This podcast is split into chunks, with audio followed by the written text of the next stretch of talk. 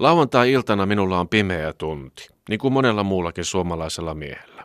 Kansainvälinen Earth Hour muistuttaa energian säästämisestä ja ilmaston puolesta taistelun välttämättömyydestä. Tämä Earth Hour kuulostaa suomalaisen suussa siltä, kun sieltä olisi tulossa ulos jotain. Kukaan ei ole suomentanut Earth Houria. Itse ehdotan pimeää tuntia, vaikka merkitys vähän muuttuukin. Yhtä kaikki kyse voi olla silloinkin energian säästämisestä, standby-tilaan asettautumisesta.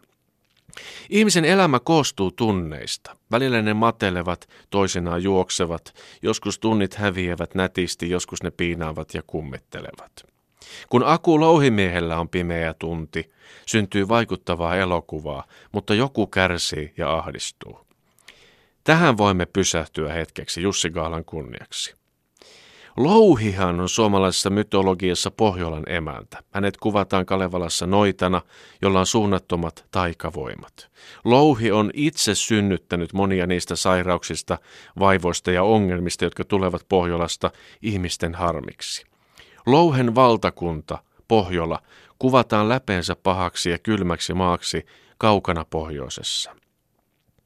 Aina on ajateltu, että louhi on nainen. Tämähän on meidän muusukupuolisten nykyisessä valtakunnassa täydellisen vanhaa ajattelua. Aku on louhi mies. Ihan nimeä myöten vanhaa rajoittunutta sukupuolisanastoa rikkova ilmiö. Louhimies on saattanut saada paljon pahaa aikaan, vaikka kymmeniin vuosiin kukaan ei ole siitä puhunut eikä ole halunnut ilmestystä huomata. Kukaan meistä ei ole irrallaan kansanperinteistämme ja mytologisista juuristamme, vaikka digiaika onkin paljon häivyttänyt. Varmaa on vain se, että ihmisotuksesta kun on kyse, pimeyden voimat eivät katoa mihinkään. Niitä on aina ja tulee olemaan. Aika näyttää auttaako sitkeä puhuminen mitään tuskan hälventämisessä. Kaikkein pimeimpinä tunteina kirvestä käytetään muuhun kuin halon hakkaamiseen. No on monia muitakin pimeitä tunteja kuin louhimiehen tunnit kuvauspaikan hämärässä.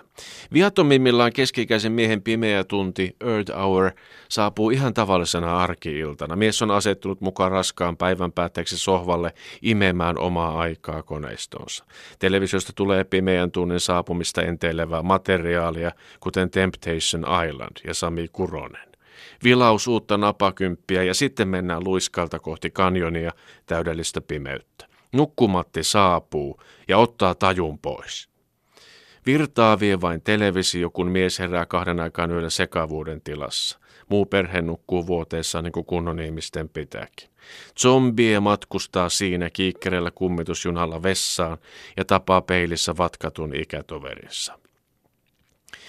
No, virallinen pimeä tunti alkaa lauantaina Matti Röngen lupsakalla huojunalla ja uusilla silmälaseilla kello 20.30. Mutta monella on jo ollut pimeä tunti perjantai-iltana. Ajankohta on yksilöllinen. Sitä vietetään kierteessä ja onnipupissa ja monessa muussakin rakennetussa ympäristössä, jossa pääsee tunniksi toiseen hiljaiseen todellisuuteen kapakan paksun betonitolpan taakse. Ihminen siinä säästää energiaa, yksin ja kuitenkin jotenkin yhdessä muiden kanssa. Sieltä kun saavutaan normaaliin energiankäyttötilaan, Maailma on hieman muuttunut. Naiset ovat kaunistuneet, suu kuivunut. Ilmastonmuutos saattaa olla äkillinenkin. Jos portieri on siirtänyt uhanalaisen luontokappaleen plus 22 asteen olosuhteista miinus kahdeksaan asteeseen. Se on länsimaiselle ihmiselle yksi suurimmista koetinkivistä, että emme pääse missään valoja karkuun. Kaikki paikat ovat täynnä luonnottoman sävyisiä valoja ympäri vuorokauden. Koti-ikkunastakin tillittää sisään paha silmä. Unen laatu kärsii, pinna lyhenee. Yksi pimeä tunti silloin tällöin ei siinä paljon auta.